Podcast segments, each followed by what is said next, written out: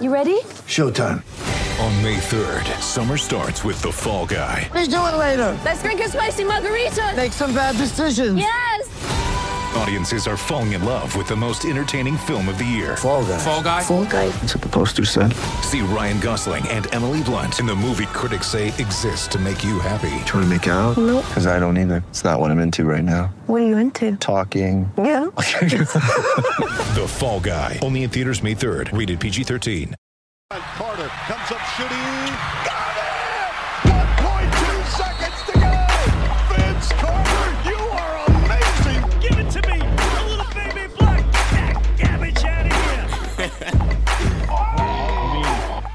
Welcome to Toronto Sport Matters podcast number 42. With me is the Quad Pod podcast. To my left is Javon Begart. Hey guys. To my immediate left is Gregory Ershaddis. What's up, D Dot? And to my right is the German himself, Christian Wolfgang Grafen. How are you doing today, guys? Good. The Quad Pod podcast. I like it. So a lot to get to. Uh, we missed last week, unfortunately, but big news: the Toronto Raptors are the Eastern Conference champions of the regular season, finishing number one, first time a team's done it. Another milestone. Another milestone. Big, big milestone. Um, you know, the team's looking pretty good. A couple rough losses to the Cavs and Boston Celtics. However, we are still, still getting a ton of hate from sport media. We'll play a little clip I put together, um, and we'll come back in a second.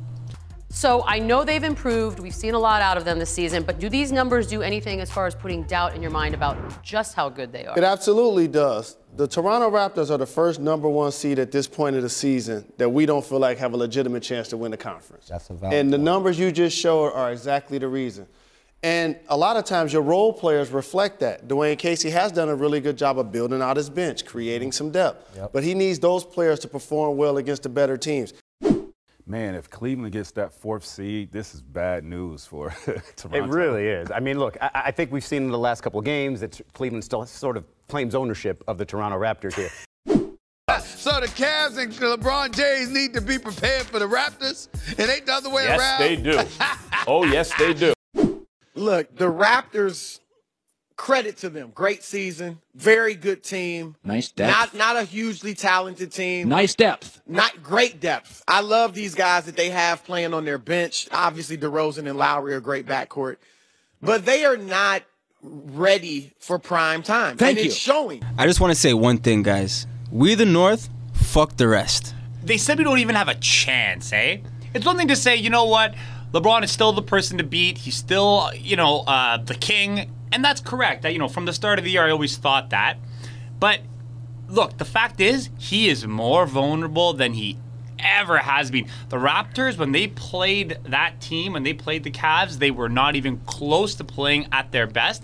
And we played them away from home. All we got to do, and I know we're going to talk about this later, right? All we got to do is get one in Cleveland and take care of three out of four on our home court. Yeah. If we can do that, we win the series. But the hate, the disrespect, Well, you can just tell that none of them have really watched the they Raptors. don't watch us. That, that's the issue. They say the bench is okay. Yeah. What do you mean the be- the bench is easily They're the best electric. bench in the? li- The They thing is, they always mention Kyle and Demar. Kyle and Demar. You can just tell when someone says Kyle and Demar when they mention the Raptors this year specifically, they haven't watched the game Yeah. at all. Yes, obviously they've improved, but they haven't been even remotely the reason why the Raptors are where they are right now. All they talk about is the DeMar improved three point shot. And that's what makes us legit. And if you're actually watching, what I've liked the most this year is his transition defense is much better and his playmaking is much better. It just seems like everybody exactly. assumes we're not going to play our bench in the playoffs. Dwayne Casey is pretty explicit about the fact that he's going to roll out a pretty deep bench in the playoffs, just like he is in all regular season. And the thing is, he has options, so he can switch up the lineup to whichever lineup is performing the best. He doesn't have to settle with Demar and Kyle. He can say, you know what, these guys aren't performing. Let me let me put Delon in. Let me put Fred VanVleet in. And these guys, you know, from the season that we just had, that we're going through right now, have lived up to the hype. The bench is amazing, and these guys are not gonna uh, regress in the playoffs. And consistent. and consistent. Like the depth is just undeniable. I was just listening to the Ringer NBA podcast this morning that said something absolutely insane to me. You know, obviously, come playoff time, you kind of, you know, shorten your bench a bit, you play your best players in the playoffs.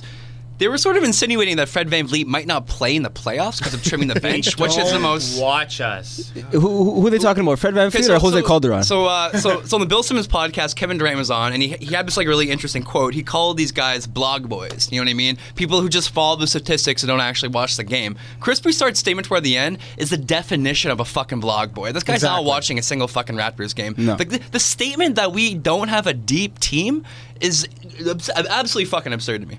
Absurd. It's horrible. These guys are not watching the NBA. Also, the fact that Tracy McGrady mentioned there, oh, it's bad if Cleveland comes in fourth. Uh, what we're gonna have to face Cleveland eventually when we get to the finals this year, which is what we're gonna but do. But look, here, here's the thing, though, and this is true. You know, as much as I hate on Stephen A. Smith, you know, he, I am a low key fan. Okay, so I watch, and he was saying today, the pressure is now actually higher on the Raptors because if we make it to the conference finals and lose, and we give the King a good run, at least we made it to the conference finals and we gave the King a, a good run. If we get knocked out in the second round, it's not going to do much to help this narrative. I just right? don't think we're facing Cleveland in the second round, regardless. I think Boston's losing well, to a well, right team. now they're Let's backtrack for a second, okay? So we clinched the first in the Eastern Conference. A question I have to you guys, and it's all hypothetical: How does it impact the organization's legacy moving forward? You know, obviously hypothetically speaking, if we were defeated in the first round or second round, for that matter, is winning the East another gradual kind of step toward greatness, or should the upper management this offseason consider a full roster rebuild?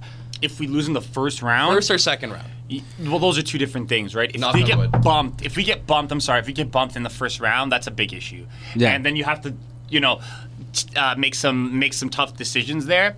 Um, the second round again, if you draw Cleveland, it depends how we get bounced. So yeah, the details are critical. Yeah, right. Like if if look, if we take LeBron, and I say LeBron because it really is LeBron and K Love, okay? We take those guys to seven games, and it comes down to a couple different, you know, plays. You know, you're right there, and you could still look at the fact, yo, we won 60. This was we were never even supposed to win 60 this year, right? So we're ahead of schedule. This we're our team isn't a finished product. Yeah. We have a few more years left of building until I think we're going to be at our best. But if we get bounced in the first round, yeah, I, there'll be problems.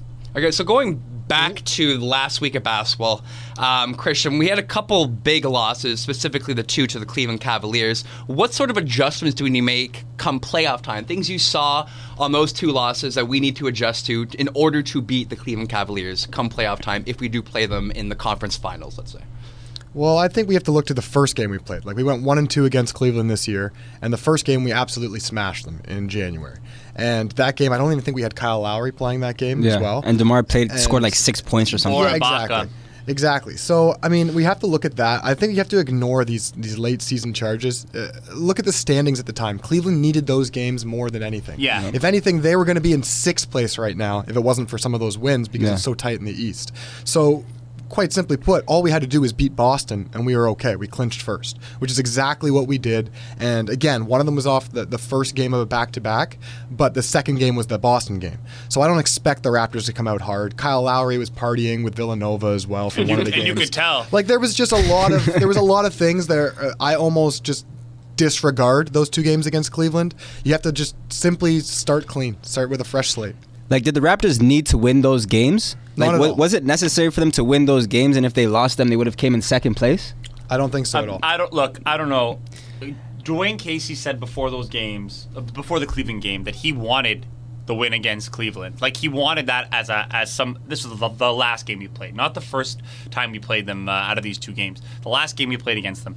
To me, when I watched that game, there was a few things that concerned me. The f- first is that Demar was having trouble creating against the Cavs, um, and the second is that you know, I, I don't think we can beat Cleveland going small. I, re- I think you play into their hands because then LeBron just bullies us in the lane. Yeah. Jakob Poeltl and Siakam are not imposing enough. Ibaka sometimes, but LeBron has no problem going right at those guys. So When Exactly. we put JV in, in the lane, like there's one play in particular I'm thinking of, instead of driving it, he he preemptively did a one foot fadeaway to the side that missed just because he saw the big fella. Also, offensively, against Cleveland, he was the only player where it looked like the points were coming easy. Yeah. I really They don't have a, they don't have an answer for JV. they don't have, and that's the thing. It's not that JV is this like transcendent player. It's just that in terms of the matchup, you know, they don't have an answer. They I don't know, actually- man. huge- Kendrick Perkins might fuck up JV. It's not just Hey man, Kendrick Perkins is doing what we're doing, man. that might be why they signed him, though, right? They actually have nobody that has the size to, to disrupt him. I think Kendrick Perkins is like legitimately eight months older than LeBron James. Like I think of the Same name draft Kendrick class. Perkins, I think of like a 45 year old man. No, he's Um, 33. Yeah, yeah, he's, he's, he's still relatively young. Um, so going into the playoffs, the kind of Eastern Conference, Western Conference are shaping up. There's obviously the Timberwolves and Nuggets to play tomorrow. Focusing on the Raptors. Um, playing the Miami Heat tomorrow. Washington Wizards have two games left. They're playing the Celtics tonight and the Magic tomorrow. Uh, Javon, what is the easiest path to victory? Like, are you? Do you think the Heat first round matchup or the Wizards matchup is the you know easiest, easier option? I guess. You know, moving forward? historically, uh, the Heat has always posed a problem for the Raptors. Last season, even this year in the regular season, all the games were tight. And, uh, you know, the thing with the Heat is they're very cohesive and they play as a team.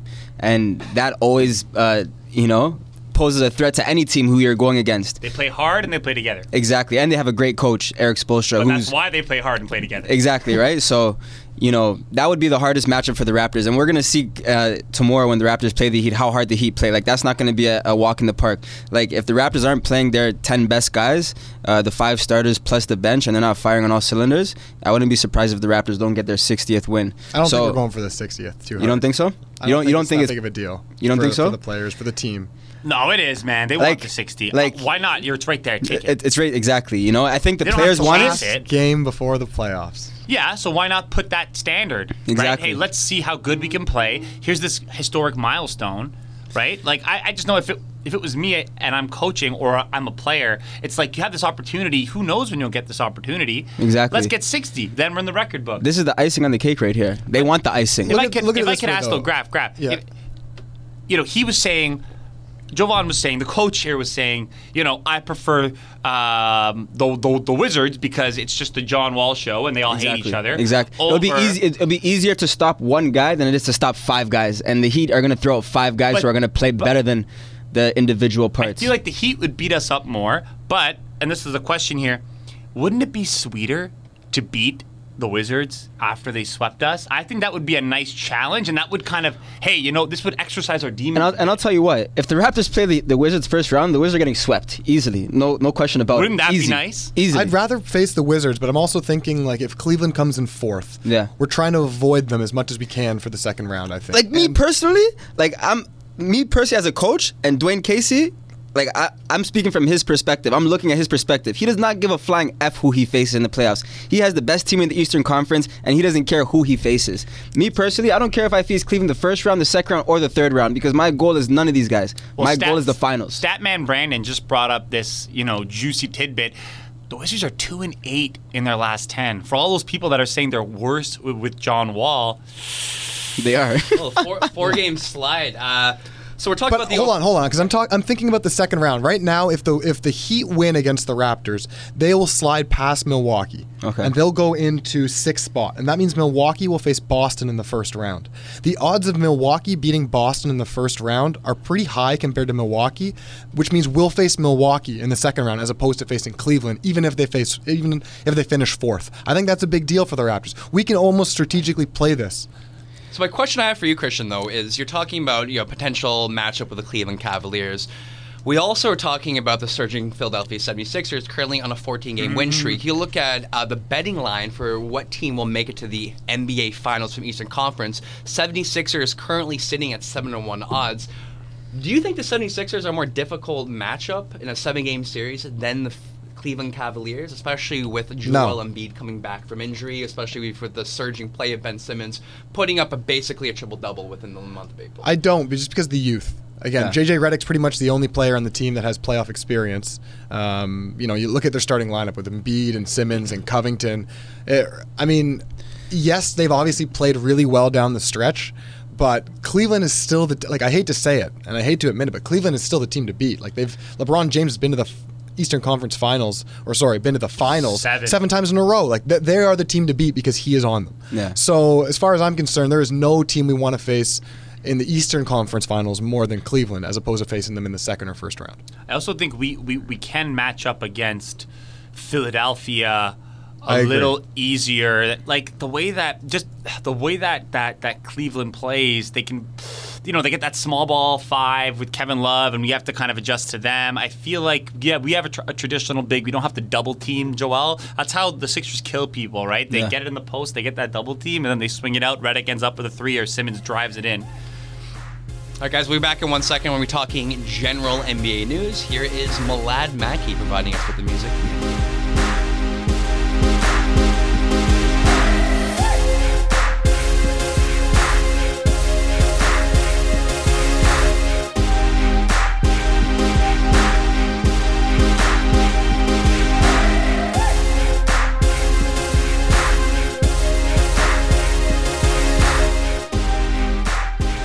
Right, folks, we are back. Uh, so, talking about just general NBA news. So, I guess we missed uh, having an opportunity to discuss this.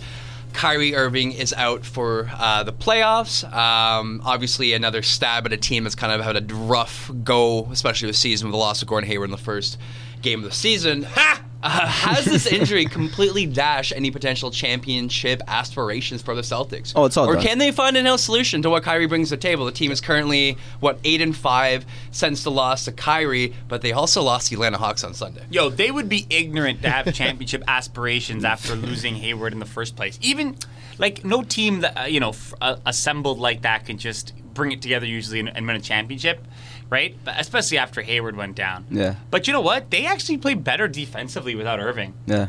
right? So Because I guys have to see them step maybe up. winning in the first round. It's a team I wouldn't want to face because they're so, you know, they're so gritty. Brad Stevens has them almost like a Popovich style where they just grind and grind and grind. You know what? Like I, I, Spoelstra. I really hate Brad Stevens because he's one of those guys that that that won't give you a reason to hate him.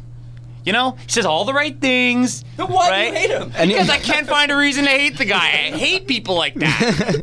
There's nothing to pick at. Fuck, this guy's too Yeah, perfect. his dreamy eyes. I feel the same way about Mr. Dress Up. So moving down the line, guys. So with the Eastern Conference, we, we kind of don't know what's going to happen. We know the Raptors are on top, but we're not quite sure what's going to happen, especially with Miami and Washington. So we can kind of speculate the potential first round matchups. So we got the 76ers and the Bucks. Graffin, how do you see that series going down?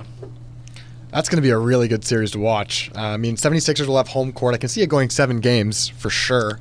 Um, Greek Freak facing off. I mean, th- the matchups are going to be interesting because I would don't have a imagine. I would imagine that. Well, again, like Milwaukee is five strong, and so does so does Philly, but their benches aren't that deep. I find. Yeah. Uh, well, They once have it gets Guards, a little who bit. guards, oh, gods, who guards Yeah. Giannis?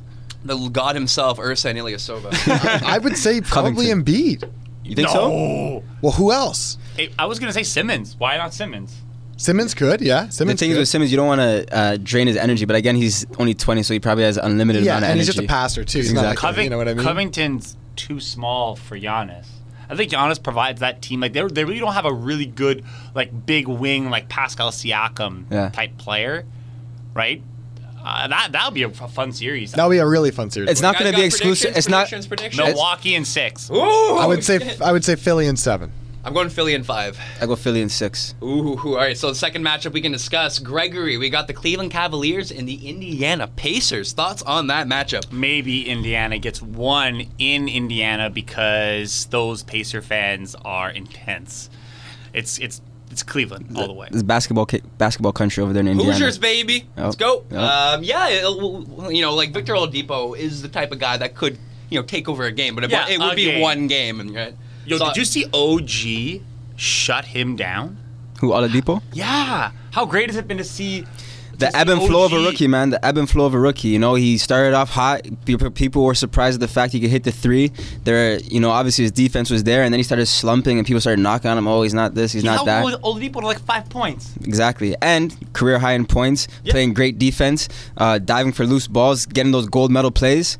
You can't ask for much more. Oh, he's back, baby. It's back. unfortunate for the Pacers because they got f- fifth place, but really, if they came in sixth or seventh, it would have been a little bit easier, I think. To Brandon's question though, what do you what do you got in that series? Any chance for? no, I, I think they can stretch it a little bit, like maybe six games, I'm, Cleveland. I'm saying six Cleveland. yeah, Cleveland and I six. think I can Denver can. I mean, sorry. I think Indiana can take two games. Yeah, I think they can take their home. You know, like again, like they're they're a young team as well. Like they just got put together this year with all the Oladipo sort of leading the charge. I don't know. I could see them taking a couple games because Cleveland has been kind of shaky as well. All right, you guys, moving to the Western Conference. Very pivotal matchup tomorrow at 8 p.m. The Denver Nuggets are going to be playing in Minnesota to Oh, solidify the eighth spot in the Western Conference. so we kind is of have so an idea of the shakeup, uh, or or the shape of the Western Conference. So let's speculate. Let's talk about potential matchups. Javon, who do you think is going to win tomorrow, Timberwolves or Nuggets? And do you Nug- think any of those teams have a shot against the Rockets in a seven-game series? I think the Nuggets will win, and I think Yeah, my man. Yeah. In, wait, you know that's in Minnesota. yeah, yeah, like the the Timberwolves been. Butler's playing. I don't like uh, the Timberwolves game. It's it's it's it's his. But Tom you know it's Thibodeau's classic. Not taking anybody out. Exactly. He's playing five guys, and all of them are playing 48 minutes. Okay. So, like, I, I hate that. Like, play your bench, like, develop your players, have like a complete team, uh, move the ball, stop playing this ISO ball that doesn't work. It hasn't proven to work. You're gonna rely on it. You're gonna get beat by it. So he's gonna play these guys ISO, and, and you know, I, I'm looking at guys like Jamal Murray. Uh, who is it? Harris. Will Barton, baby. Will Barton, Gary Jokic, Harris. yo. Will Jokic. Chandler. Like these guys play as a unit. Like I know, like they have their ISO moments, but like they're more inducive to moving the ball. Well, you similar know, to the Toronto paint, Raptors, touch, like it's a very deep team. You know, they have so many different looks off the bench, especially. And this is game 82. We're not talking about game one. Yeah. These guys don't have fresh legs besides maybe, uh, what's his name? Uh, Butler. Butler, But exactly. he's, he's yo, I, I, guarantee you, Thibodeau was in the back room giving him the cortisol shot. Him and Derrick Rose, right? yeah, yeah, no, oh, that's a good point. We talked about this last week, but Thibodeau's like again, Jon Voight and yeah, Jon Voight. remember the Titans? no Varsity Blues. Varsity Blues. Varsity Blues. So definitely, I got the Nuggets winning Get this one. Um, and if they go against, and when they go against uh, Houston the first round, I think uh, obviously Houston will win, but probably go to six games. I don't have faith in Houston sweeping every series in the West. The West is way too strong, I also way too think, deep. I also think Denver's gonna win. I think the Timberwolves are winning it. I'm going Denver. No, I'm not. I'm fucking with you. I'm gonna go with Houston in five, regardless of the match. No, but Yeah. tomorrow, I think who do you Houston got in that sweeps. I think Houston sweeps uh, Timberwolves. game? No, who do you got Yeah, in no, that I game? agree with that, but I don't think Hey, Houston sweeps. Them. You know, the one thing I can say about the playoffs, when these top seeds face the younger seeds, this is when the young players t- like shine. This is when they, they step up to the plate and you actually see what they got. And you're gonna see guys like Jamal Murray and the young guys, Jokic, Jokic, whatever. They just don't You- have an you're gonna- answer for Carl, for Towns. Right? like Towns got what I think the last time they played, which wasn't long ago, he was like 26 and and the 12 or something like. That. He dominates every single time. Yeah, yeah, play. yeah. Uh, Jokic is not that great defensively, and the fact that like they won last time, but Butler wasn't playing. Yeah. It was a close game was- still. that Butler game is was a, crazy, yeah, man. Butler is a huge player. He's going to be able to be on Jamal Murray the whole time. But time. I don't. I don't think he hot. he adds so much and doesn't take away so much by not being there. I feel like when he comes in, he takes away from other players and he only adds like a little bit. So I don't Butler's think their best player. he is. But does he add to? Does he make the team better? Does he make the team better the way like a Chris Paul or a James Harden would make Houston better? I think don't so think so. because they were third place before he got injured, weren't they? Or fourth place, and then they've slid all the way down to eighth now. Like Butler is a pretty big difference maker in, on a team. Like he's the but I wouldn't give stopper. all that credit to the fact that uh, uh, that uh, Minnesota was playing bad. I would give that credit to the fact that the West is so strong and all the teams in the Western Conference are like it was so close even before he got injured. Like I think there was only like five games separating eight and three. And, and and Wiggins, right? Like he just didn't step up. yeah, I think he had like one game where he had a few posters and then like he just went back Yo, to the shadows. He just I've been watching mm, a couple Timberwolves games lately. He just doesn't play with with hunger. Exactly, Like yeah. I I saw him uh, the last possessions in- in, the. Denver game, and all of a sudden he's moving his feet. I kind of mentioned to Javon out there. He's a high, inefficient, high volume shooter, and that's basically all he is right now. yeah, the yeah, The Raptors yeah. go after him in the offseason, man. He's, his personality is the exact opposite of Kobe. Would Yeah, you exactly. trade Valanciunas He's not the and uh, OG for Andrew Wiggins? No. No. His contract is huge. Honestly, I think that contract's pretty bad Which contract? uh, for Wiggins. Would you trade JV and OG for Wiggins?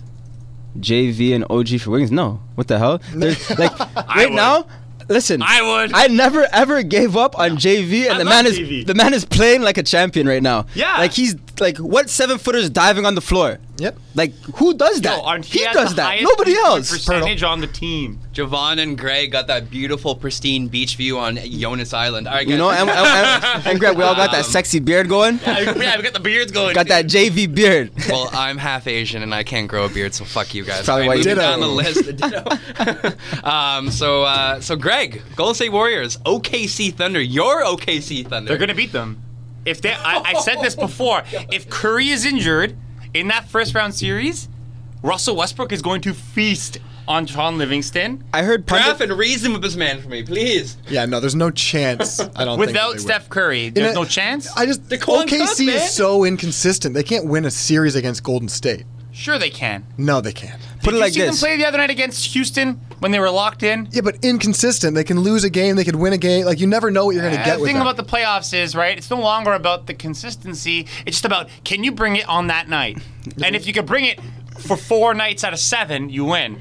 And Russell, um, with look, with Russell Westbrook being able to take plays off and and hover on defense and not have to guard out on the perimeter, right? Because remember, Steph Curry's not playing. I'm saying with Steph Curry out, I think the I think the Thunder are a real threat to the Warriors. Like the Warriors are 58 wins and just like one win less than the Raptors, and just think of all the injuries they've had this year.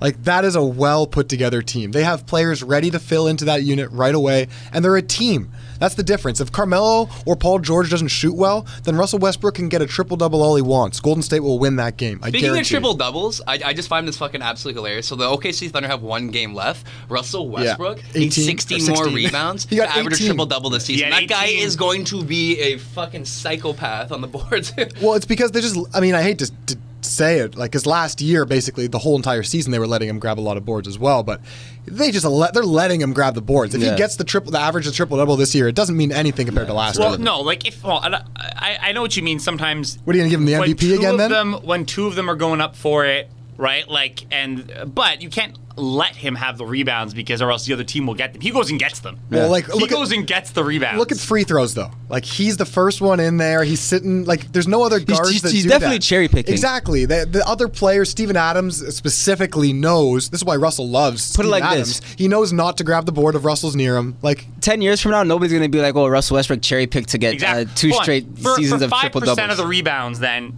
there's cherry picking, but the other 95 percent are legit. Ah, I'd probably say like 15% is cherry picking. it upsets me when someone does it in a game, like when when players Yeah, like yeah. let like put up a, a brick on purpose to get the rebound and then get the shot or something. Moses But I Malone guess the fact that he's doing it to average a triple double over the season, like, let let the man feast. Get let him get his rebounds. Let I him want get to his see triple Kevin double. Durant cry. He- the, the man's incapable Listen, of crying or ju- throwing just to go into my it. prediction for uh, OKC versus Golden State, I don't think Golden State's bench is deep enough. Like besides Shaun Livingston, David Okay, I, West, I fuck. and I've had Andre enough of this bullshit. Your Like- lack of respect speak. for Nick Young is alarming. Okay, Listen. Swaggy P is going to average 34 points per game in that series, 100. percent That guy's going to go off. Heat check every night. he checked to the bench. That's what's gonna happen. He checked to the shower. The vein on Brandon's Sorry, sorry. forehead. My goodness. so what were you saying, buddy? Before I uh, viciously assaulted the conversation. With any Nick any game Comment. that's decided by five or less, uh, Golden State will win. Anything more than that, OKC wins. So any tight games, Golden State will win just because they have Kevin Durant. Um, they got sharpshooter uh, Klay Thompson. But anything more than that, um, I don't think the Golden State can has the ability to uh, match up against OKC just because they have so much weapons offensively. When, when is Curry back? Do we know? Second After round. the first round. So if they if they beat OKC, In theory, if they beat OKC, then I think they're winning it all. they could still bring Curry back probably before that. To be honest, He's really. I really think it's a precautionary thing. So, So- if they go down three one in the series, he's coming back. Possibly. I think so. I think so. right. Definitely, I would do it. Good to see. I'm waiting Good for to know. Kawhi to come back. All right, guys, moving down the Come back list. when it's so rum. we're gonna we're, so another uh, another potential matchup. Well, I guess I'll throw it to you, Christian. Um, so the it's gonna be the uh, San Antonio Spurs. Yeah, speaking of the Spurs. playing the Portland Trailblazers, who are on a four-game losing streak. They kind of solidify that third spot. Uh, right now, they're currently a half a game behind the Utah Jazz. What are your thoughts on the matchup, and what is your prediction of the outcome? Boy, this is a tough one because Portland's really good at home, and like So is- I, again, San, but I mean they have home court advantage, right? So I can see this going seven games, and Portland. mm, I don't know. It's honestly a coin flip for me this series. I, I want to say Popovich will win, um, but their team is less talented. Yeah. like they're they're better coached but less talented. That's uh, pretty obvious. I, honestly, I think Lamarcus Aldridge going against his old team. Um, they might be a little bit extra motivated. I can see them winning in seven. I guess I, I'll take the Spurs. I suppose. Yeah, that's a storyline, isn't it? Like Can you this. imagine if Aldridge just stayed in Portland? How good they How would great be. they'd be. yeah. Wow. Sorry, I cut you off, Joe. No, we're good. Uh, I mean, if the Spurs hit their shots, they're winning, plain and simple.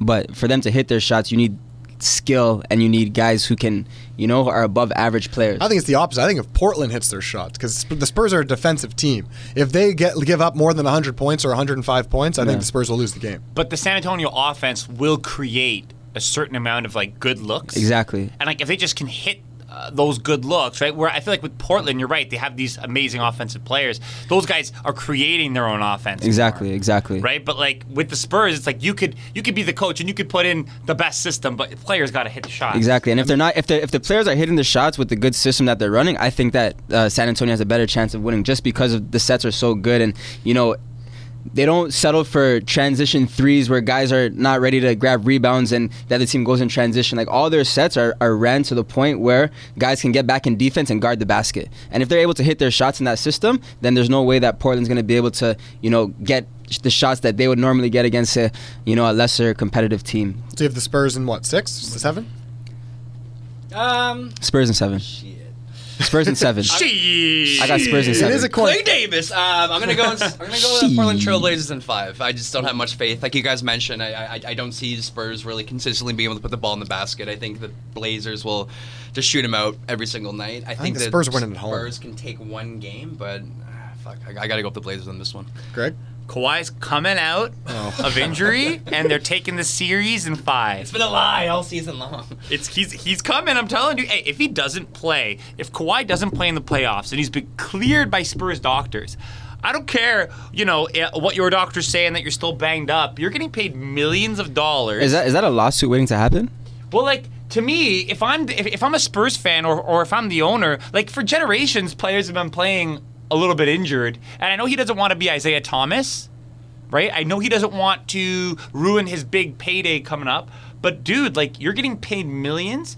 Uh, if you're cleared by the doctors on the Spurs, you have an obligation to play. Like if I'm the owner, I'd say, okay, don't worry about the regular season.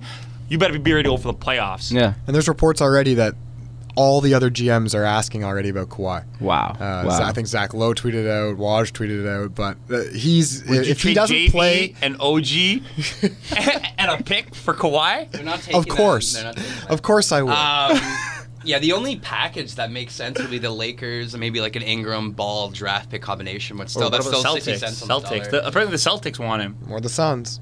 Suns. Well, they have the number one pick this year now. They clinched it. Well, well, the Celtics Oh. have the number one irrational confidence guy in the NBA. His name is Terry Rozier. So I, I, I do love Terry. I love it. I just love a fucking point guard. He comes off the bench like I'm just gonna jack 25 shots per game. Fuck it. All right. So uh, last get matchup, uh, I'll throw it to Greg because I know you're a big Pelicans fan. Let's go Jazz Pelicans. What are your predictions of this matchup? Look, the fact that the Pels have even got this far is a testament. Like, uh, their coach kept his job. Is keep right. Like he, uh, Alvin Gentry has solidified a job for next year just by keeping this team afloat. I'm so upset that we couldn't see Boogie. Right, like Yeah, yeah. You know, I've said it before. That guy went down on like when they were beating Houston, playing a small ball team, punishing a small ball team. He gets injured going for a loose ball that he didn't even need to go for. Just give him the hustle. man. Yeah, yeah, right. yeah. But I I don't see them taking around in the. Fr- they're just outside of Anthony Davis. They just don't you- have enough. Besides, not deep. bes- They're not besides deep. Rondo and Davis and Cousins, can you name four players on that roster? Just out of curiosity. Besides you, Holiday as well. Yeah, Jrue yeah, Holiday. That, that was the last guy I was going Mirotic, for. Holiday. Besides Holiday. Uh, what's his name? Let me pull up the Google. No, uh, Res- disrespect again. My man, Trayvon Moore. E'Twaun Moore. E'Twaun Moore. Uh, Uh, no, Solomon Hill. I, I got the Jazz in this one, man. I got the Yeah, Jazz. Jazz are in gonna six. win, I just they have so much depth, and They have again, like we're talking about teams like the Toronto Raptors, and you're also talking about the Denver Nuggets. It's just the ability to put out so many different looks. Exactly. You know, they have such a deep bench. Being able to really match up. coming into form. Gobert has played some absolutely incredible basketball. He'll and Donovan Davis. Mitchell. Donovan Mitchell has been a revelation this Is he year. Rookie of the Year? The thing, well, the thing with me with rookie of the year, and we'll talk about this a little bit after. I'll add that last little snippet. It- Ben Simmons is a consensus rookie of the year in my eyes, but we got to factor in the guy had a full year of NBA professional experience prior to the start of the season. The guy was Yep. traveling with the team. He's a He was part exactly, exactly. He was kind of mentally in tune with the physical rigors involved with playing professional basketball. Don Mitchell just came out of college and started shooting the lights out. Ben Simmons is the rookie of the year, but I think Donovan Mitchell has is having an absolutely Yeah. incredible. It's a better story. It- you're you're really right. You know, the Donovan Mitchell because he came out of nowhere and he and he plugged in that hole that that Hayward used to fill. I think it's a much better story. But I agree with you. The uh, Gobert specifically will shut down Davis. I think he'll bother Davis enough that they won't be able to get enough points on the board. Uh, yeah, no, I got the Jazz in six. Yeah, same. I got the Jazz in six. Five. Alrighty, guys. So uh, we'll be back in a second. We're going to talk about some NBA awards. Uh, this next band up uh, is called the High Loves. They're a really cool Toronto-based band. Um, I actually had the opportunity to interview them today, so here is one of their tracks.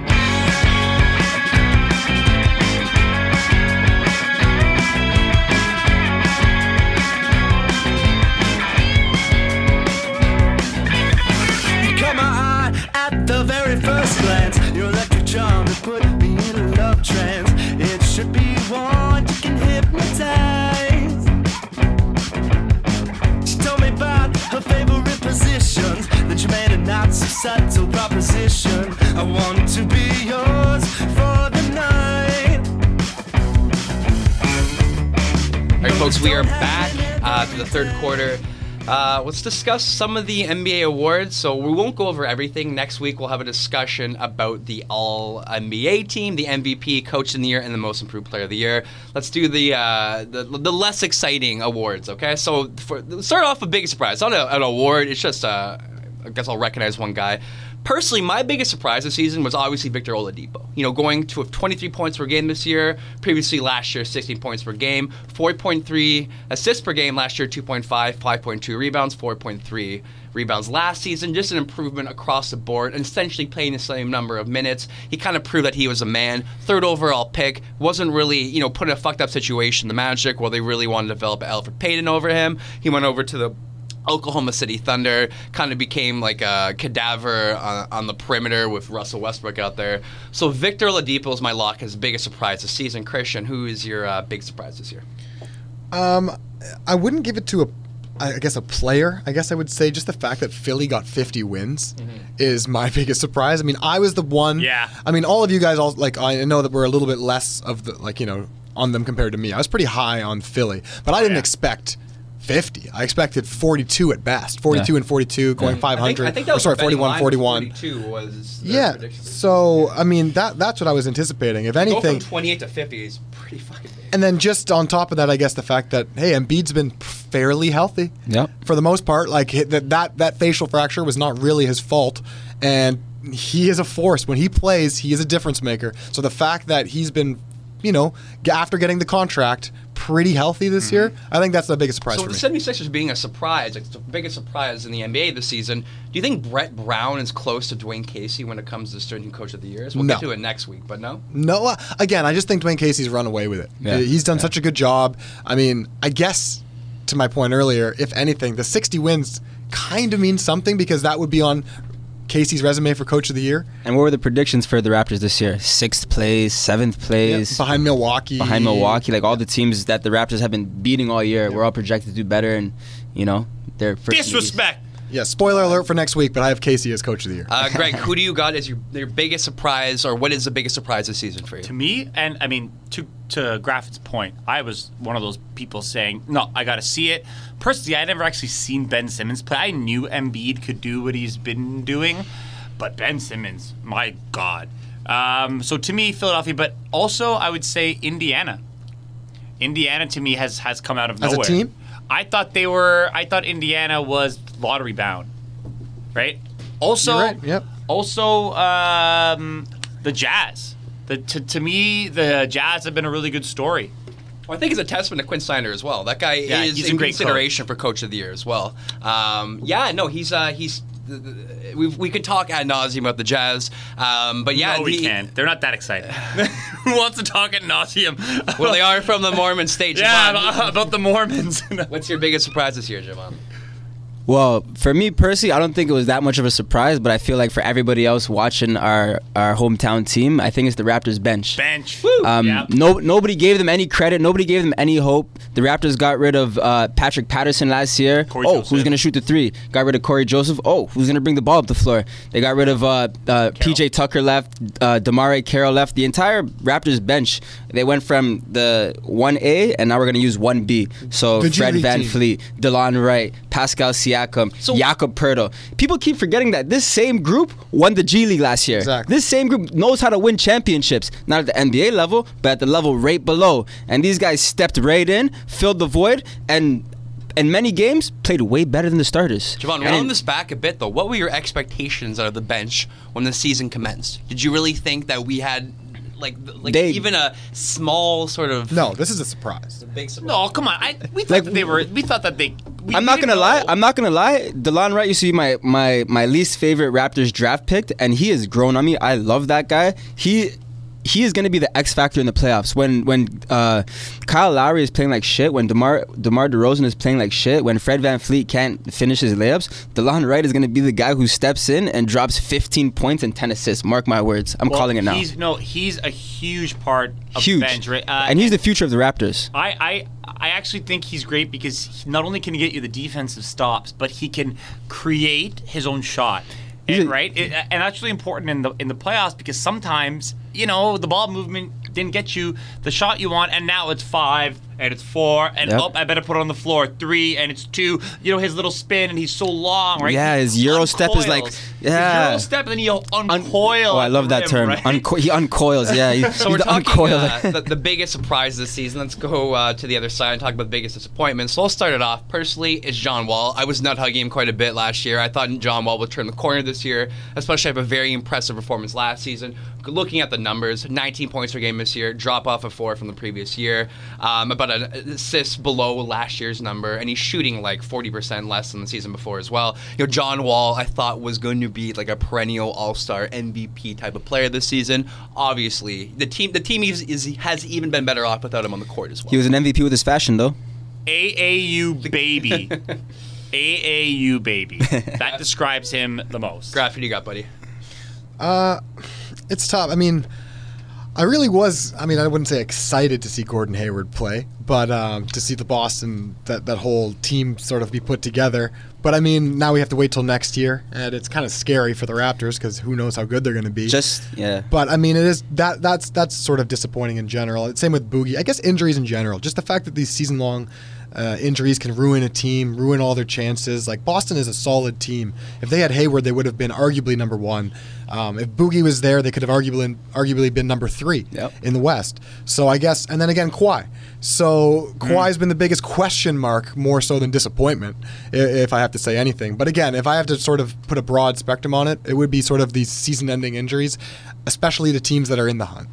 Yeah, uh, you know, and we also can't forget about. Uh, look, I was one of these people that saw that Thunder team, and I saw Paul George and Russell Westbrook, and I and I envisioned them. I envisioned those boys running.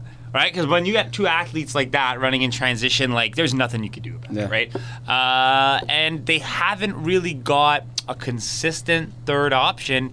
You know, is this the year that we say that Mello fell off? I saw him the other night. He looked good. Hopefully, he can get it going for the playoffs because I actually want to see some success out of that guy. Um, th- talk about another surprise this year has been the play of Steven Adams, though. Steven Adams is a legit player, man. He's But one of my favorite players in He's the NBA. consistently got better though.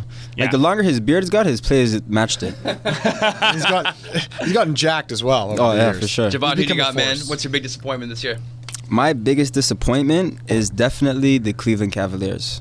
I mean, Yeah, man. all the trades that they went through. Like I, I thought coming into this year, it wasn't going to be as dramatic as it was. You know, they had Isaiah. They knew when he was coming back. They had like relative same cast of players from previous years, and uh, you Well, know, we should have known this though. That's the I wasn't surprised that Yeah, much, but right? well, the, the thing is, though, like for like I'll, I'll, another team that kind of.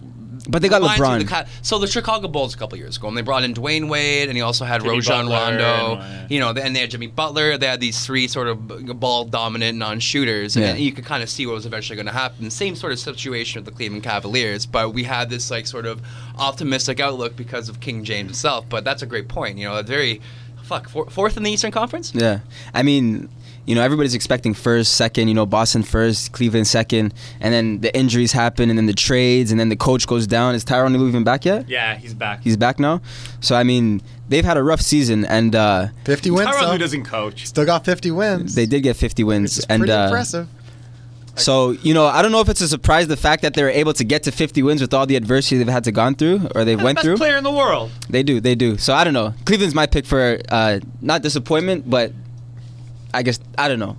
Don't, don't count Too, my. No, they're, they're, they're, especially with Isaiah Thomas. Talk Yeah. about disappointments. I feel for that He's guy. the disappointment. yeah, yeah. No, but yeah. that's not even like this guy played through a, a serious injury last year, and the Boston doctors cleared him to play. Wow. Right, and then the whole staff got fired. Whatever, The he sucked this year. Whole medical staff got fired after.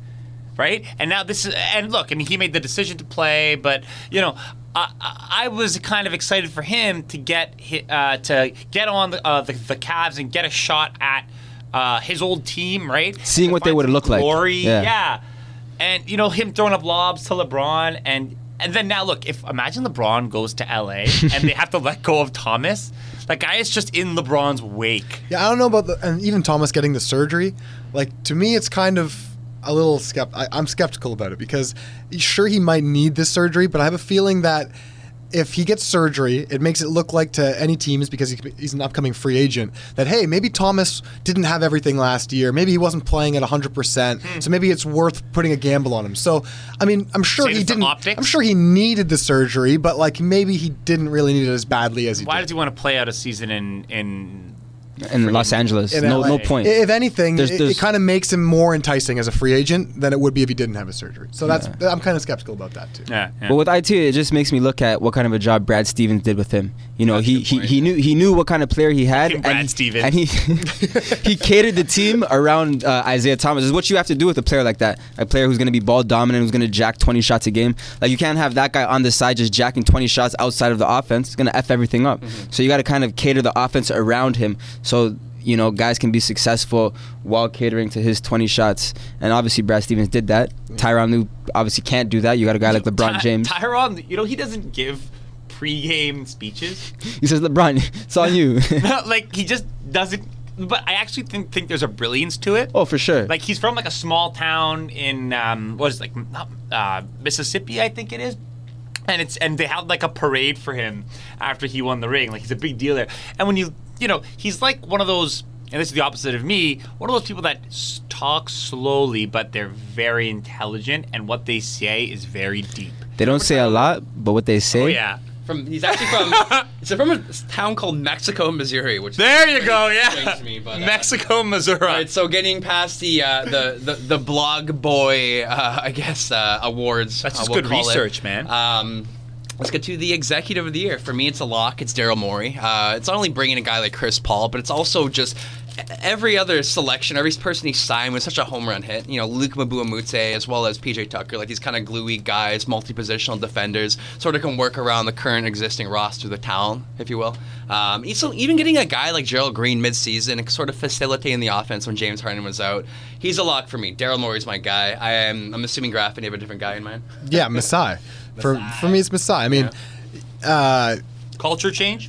I mean, it, I mean, look, you add a superstar like Chris Paul. I'm sure, like, yeah, it was a great trade, but he was going to be a free agent. Like, it was going to happen almost anyways, right? So you disagree. You don't so think I don't Rockets- think Daryl Morey did. I mean, yeah, he got PJ Tucker and they got Chris Paul, which is great, but it seemed like they're going to come there anyways. No, but the league narrative, I, I I agree with you. But the league narrative is, oh, the the Rockets have played the analytics game so smart, right? They're shooting all these threes, but none of that works if you don't have two guys that defy any type of analytics. Yeah, yeah, Right? yeah. It's like iso ball, right? Yeah, but I mean, that's a, I mean, if there's a surprise to me is the fact that it's worked. The fact that Harden and Chris Paul uh, actually Coexisted? coexist, and when they're on the court together, they play so. Uh, But the their fact that they're ISO ball is different though. Their ISO ball is Again, different. yeah, Their there are a lot of pick and roll. It's, it's not it's not ISO, so it's just me and then four guys spacing the floor. Exactly. It's the it's the high pick and roll, right? It's, Mm-hmm. Exactly. it's the paint touch kick out. Yep. So they're still getting in the paint, facilitating, and guys are getting their shots. I think the issue is kind of staggering the minutes. You know, how it, could could they even play together? Exactly. But, you know, I think Morey's a, a heavy analytics guy, and I think the numbers dictated what. I think it also speaks I mean, to- I think he saw something within the numbers. I'm, I'm not an analytics guy, but I, I just I feel like oh god, I feel like Daryl Morey just. Did a fantastic job. The best fucking team in the West. They took out the Golden State Warriors this Yeah, year. yeah. Did, you, did, did anyone even think for a No, second but that if Houston the Warriors shot? were injured, right? Like, Yeah, but do you think- think they would have? Yeah, but think about the, all these like super teams coming in the season. You talk about OKC Yeah. getting Paul George, you're also getting Carmelo Anthony. You're talking about the Minnesota Timberwolves bringing a guy like Jimmy Butler, and you're also talking about the Houston Rockets bringing in, you know, Chris Paul. And it It's was all the same right. sort of playing field, but the Houston Rockets have just pushed past everyone else. You know, because pushed past they have it. You're right, because they actually implemented them in a system, Mm-hmm. right? Exactly. More so exactly. than And that speaks a lot about D'Antoni. Sorry to cut you off. No, uh, no, and that's exactly it, and it does. Uh, D'Antoni's another one of those coaches that doesn't doesn't really coach. Yeah, but it's also not, it's also not But he's testament through to the Morey though, man. He doesn't coach defense. He doesn't coach It's- defense. the players like him. It's Yeah, cutting exactly. Out player's McHale and coach. bringing in a guy like Man- Mike D'Antoni, who who Mm-hmm. before you know it's, it's a little bit of a gamble. You know, like Mike D'Antoni's a good offensive coach, but in that at that time when you know. McHale, yeah, like, You're right. Like he has he has a philosophy, and if you're able to fill in the parts of that philosophy, so grabbing guys who could shoot a lot of threes, who could run the floor hard, uh, and then Clint Capela is probably his version of Amar'e Stoudemire back in the day. Yeah, like yeah. not not with the shot, but just with like the the aggressive dunks and all that I stuff. never- that's yeah, a that's what I was good- talking about. that's I mean, he's a good comparison. pioneer, right? Like he, he's. he's so he kept with his that's looked at philosophy, and when he tried it in New York, didn't work. When he tried it in LA, didn't work. Why? you Because the they didn't have the right parts. yeah. Right? He has the right parts now, and he's able to put those guys in the best position to succeed. Best record in the NBA. what? Uh, just go sorry. ahead. Just to, I guess I was going to move on. Sorry, Dave, if you want Go to say ahead. something. About, I don't know the name of the Jazz's GM, Quin- the, oh, the, uh, the Utah Jazz's GM. But the fact that if you're the Utah Jazz and you know that you're losing Gordon Hayward, like he's he's gone in free agency. It's uh, Dennis Lindsey. Dennis Lindsey, and you ended up getting the steal of the draft. I don't think there's any debate about that at all. So if you look at this whole se- off season in general, he had the best draft pick, and the team is now surging, and they're going to make the playoffs. Wow. That's Not only make the playoffs. Exactly. They're, Third. they're going really, really well. So again, if if there's an the ex- executive of the year type award, isn't that sort of the blueprint of it as well? Yeah. Drafting really, really well and having your team actually perform well. What about Danny Ainge? I think what he He's I think what he's done in terms of getting the rookie that you year. want and having Yeah, him yeah, play yeah, bomb. Yeah, but Graffin just said not this Not year. if, this we're, year. if we're talking about like who's been the best GM over three, four years, I think Ainge should be in consideration for that, especially accumulating assets, especially where the team was after the sort of Garnett, Pierce, Allen era. But this season, you know, you, you can't give it to Ainge. All right, guys, moving down the list. Let's Give it to the- Sam Hinkie. Yo, Thank don't underestimate the Boston bias that exists in the NBA, man. Oh yeah. We'll say that for your franchise. gripe. All right, moving down the list. NBA Defensive Player of the Year. For me, it's a lock of Rudy Gobert, Same. currently holding opposition at 52.2% from six feet away. And since he returned from his PCL injury, the team has produced his second best defensive net rating in 98.1. He's a lock for me. He's transformed that organization. You can see what he can do on a nightly basis when he's on the court and when he's off the court and how it hinders the team's performance. Yeah, for me, I agree with you fully. It's either him or, or Anthony Davis for me, just because they're so long. And if you watch the Jazz, Gobert literally stops other teams from going into the paint. He forces teams to shoot the ball. They don't want to go near him. He'll usually start a game off with two or three blocks, and then they just stop driving if he's on. So, the so is Rudy Gobert's performance this year? Like this guy's the anchor for the organization. Mitchell puts a ball in the basket, but the team runs through Gobert night in and night out. Joe Ingles is the heart. It's hard. Uh, do you think this? do you think this like Rudy Gobert's performance this year improves Mohamed Bamba's stock come draft time? The impact that a like a big, tall, physically imposing defensive stopgap can have on an organization's identity. Yeah, I think it's the only reason why a, someone like Mohamed Bamba is, is there because before the big man has to be sort of big and strong. If now if you're big and lanky, it's almost better. It's Oh, more no, it beneficial. is. So In today's game, yeah, it I- is. For your exactly. So I think it's the product of a lot of things. Like Greek Freak is another example, but Mm-hmm. you, you can go back and, and see that the game has changed. There's the the the prototypical big strong center is hard to exist nowadays. Especially a, a, like a fluid, quick, you know, guy can kind of guard the perimeter as well. Yeah, yeah, yeah. Like if you're not Shaq in today's NBA, then you have to be tall and lanky. yeah. Like So we got Gobert, Towns. Gobert, Greg, who you got, buddy? You know, I, I don't think he'll win it, nor should he. But I liked watching Paul George play defense this year, man. Yeah. that, he is so active in the passing lanes. It's true. It really impressed me, actually. Yeah, no, I know. He's he's been great. All right, moving down the list, um, the other award we can discuss today is NBA Rookie of the Year, something we've mentioned earlier. For me, I did say Donovan Mitchell a couple of weeks ago, but I'm still going to go with Ben Simmons. 11 triple doubles, first player since Oscar Robertson to average 15, 8 and 8 as a rookie. Uh, took a, basically took a 28 win team and transformed to a 50 win team. Um, entering the playoffs, the team's on like what a 14 game win streak. They're like a legitimate, viable playoff contender. Like people are actually talking about them potentially reaching the the NBA Finals as well. Ben Simmons is my guy. Donovan Mitchell had a fantastic season. I think he's gonna have a very bright future, but but it's Ben's year. It- Well, it, but is it called the sophomore of the year award? Like, he didn't play. Uh, But I mean, you know what? Like, you're still growing, and like you're part of the. Look, Ben Simmons is no doubt like the the more impressive of the two players. The only thing is, if you think that he's even eligible for it. Now, I don't think he should be. Personally, I think it should be just rookie. Because you get the he gets the advantage of being in there and get and growing in so many different ways and getting comfortable. Rookies get like punched in the face by the NBA, right? Well, these two guys, like they've legitimately just kept getting better and better and better as Donovan- progressed. There wasn't yeah. like the Jayson Tatum sort of mid-season collapse. Like these guys have been getting better. Well, the thing is, Ben Simmons had hype, right? I, Donovan Mitchell to me is such a good story. Like I remember watching him at the beginning of the year when we played Utah, and I think they they might have beat us in Utah, or it was a close game. I remember watching him. Who is this kid? Yeah, yeah. Right. And then um, watching him come into Toronto and put a L on us, man. I was at that game. Yeah, right. Yeah, you were right. Mitchell did us in. Yeah, he had a great dunk and everybody cheered. But you know what? You're right. I mean, Ben Simmons, you can't. You can't argue, but it's, it's Ben Simmons. Even my dad, he's like, "Oh, I saw the Philly player. I like, I like the Simmons guy. He's very good, very good."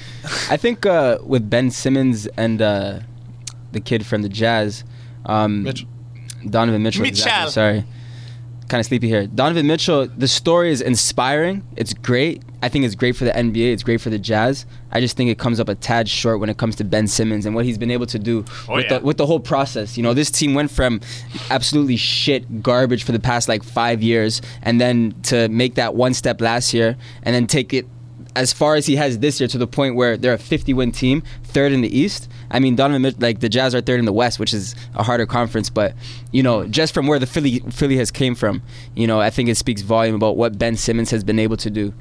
But would he have done this last year? That's the question. Like, would he have put up the same numbers you think as a 19 year old? I, I, I honestly do think 19 so. and 20 are di- like that's a year. That year makes a difference. You know what? His- dominated but the thing is, played. like, you know, when I think about him and I want to compare him to a guy like Andrew Wiggins, Andrew Wiggins didn't have the mindset.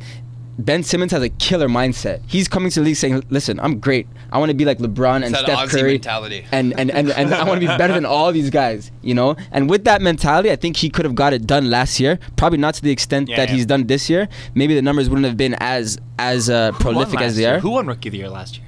Brogdon. But I'm telling you, LeBron James has been calling. Did he really? Oh yeah, he would have totally won it last Brogdon, year. yeah. LeBron James has been dubbing Ben Simmons as the younger him since he's been 16. Yeah. So like he's always had that physical. Really, eh? Yeah, he's always had the physicality Well, and like, the body he's, type. he's in with his. Uh, But um, to be, uh, produ- uh, I think the front- uh, mindset's even more important. He's in with his agent, his agency, right? He signed Yeah, with yeah, yeah. Klutch. Yeah. Hey, is there a chance? Sorry, I'm hijacking the narrative, Brandon. I know you don't like Yeah, it. I. Uh, is there? It's my birthday.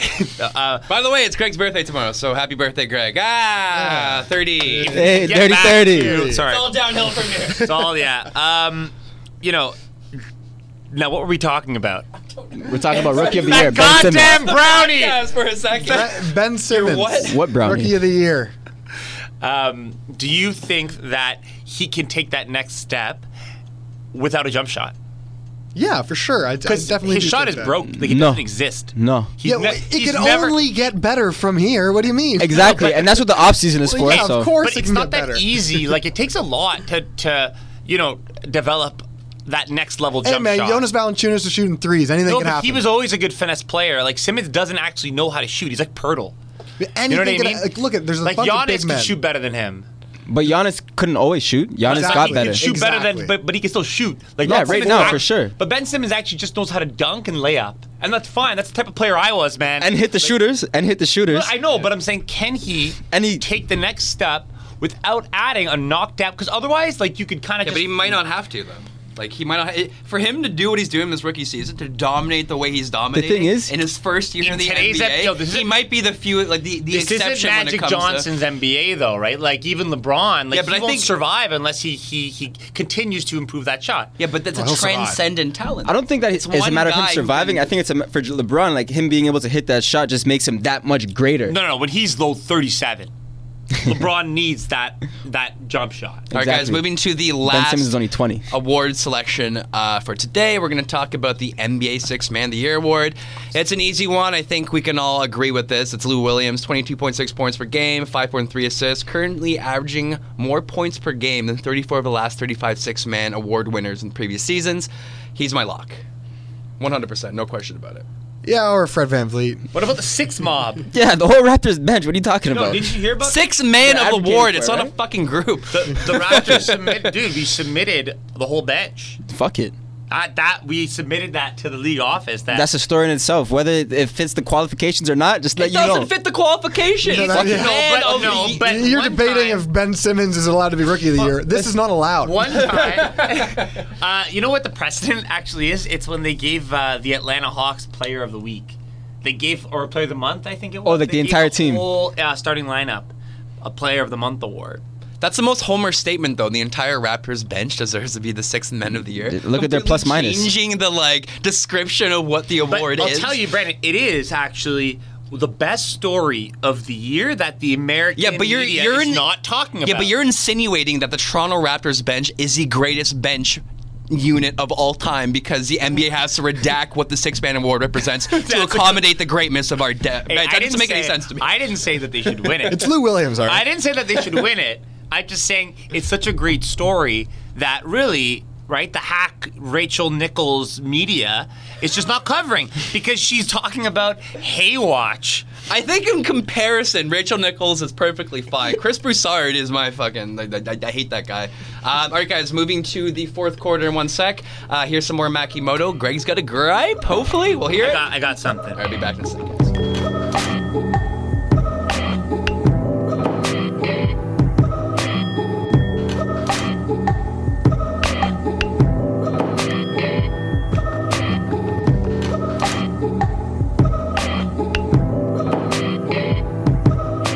All right, folks, we're back with Canada's favorite podcast segment, the Diamond Pizza, sponsored, not Sponsored. Small segment. poutine. The small poutine by Diamond Pizza. Greg, what is your gripe this week, man? You got the platform, you got the floor. Let's hear it. Look, you know what? And I didn't. I had a couple different things that were pissing me off, but th- given the fact this is the last podcast and it's a Raptors framed or or, uh, or specialized podcast, look, these threes.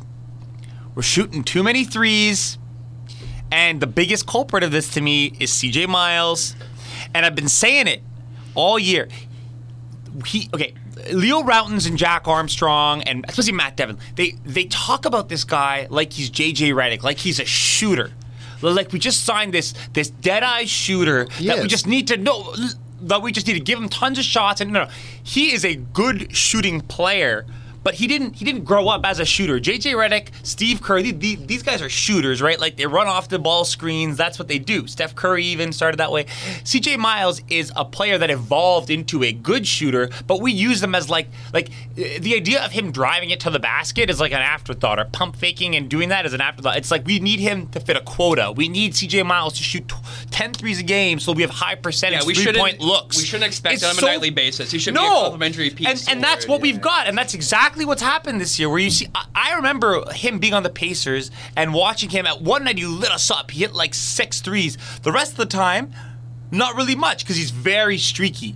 He's a good player, and he's surprised. He, he's got some, uh, uh, uh, you know what, in his game. He can take you to the basket. He's a good passer, Yep, yep. right? We should the way that we're using him, and this idea that we have to meet this quota. I hope to God that Dwane Casey wakes up. We're one of the worst three point shooting teams in the league. We shouldn't be taking this uh, this many threes. Highest shots per game, lowest makes per game, right? I think Yeah, 'cause I was gonna say sorry because to me it's, it's Am I crazy here? It's Dwane Casey. I don't think it's so much C.J. Miles, right, that you're upset with because that- no, it's how we're using CJ, and I think Dwane Casey is pressured into doing that because he feels like he has to modernize the offense and fit into this new NBA.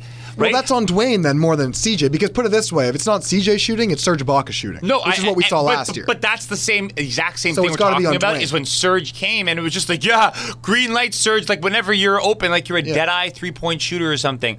You know, look, but you know why we, we beat Boston the second time? Because we stopped taking fucking threes and we attacked the basket. Yep. Okay, and then the three became open, and then the drop offs, and right, we are such an athletic team. That's the way the game is, man. Punish them, Inside yeah. out, inside out. It's But- never outside in. I see this one in the playoffs. I see us trying to come out that way, whatever. Because this is what we did in Cleveland too. Kyle Lowry just hanging outside, shooting these Steph Curry threes. I see us taking it inside and playing with force way more. Yeah. I see us, you know, You hitting the roll up. man way more.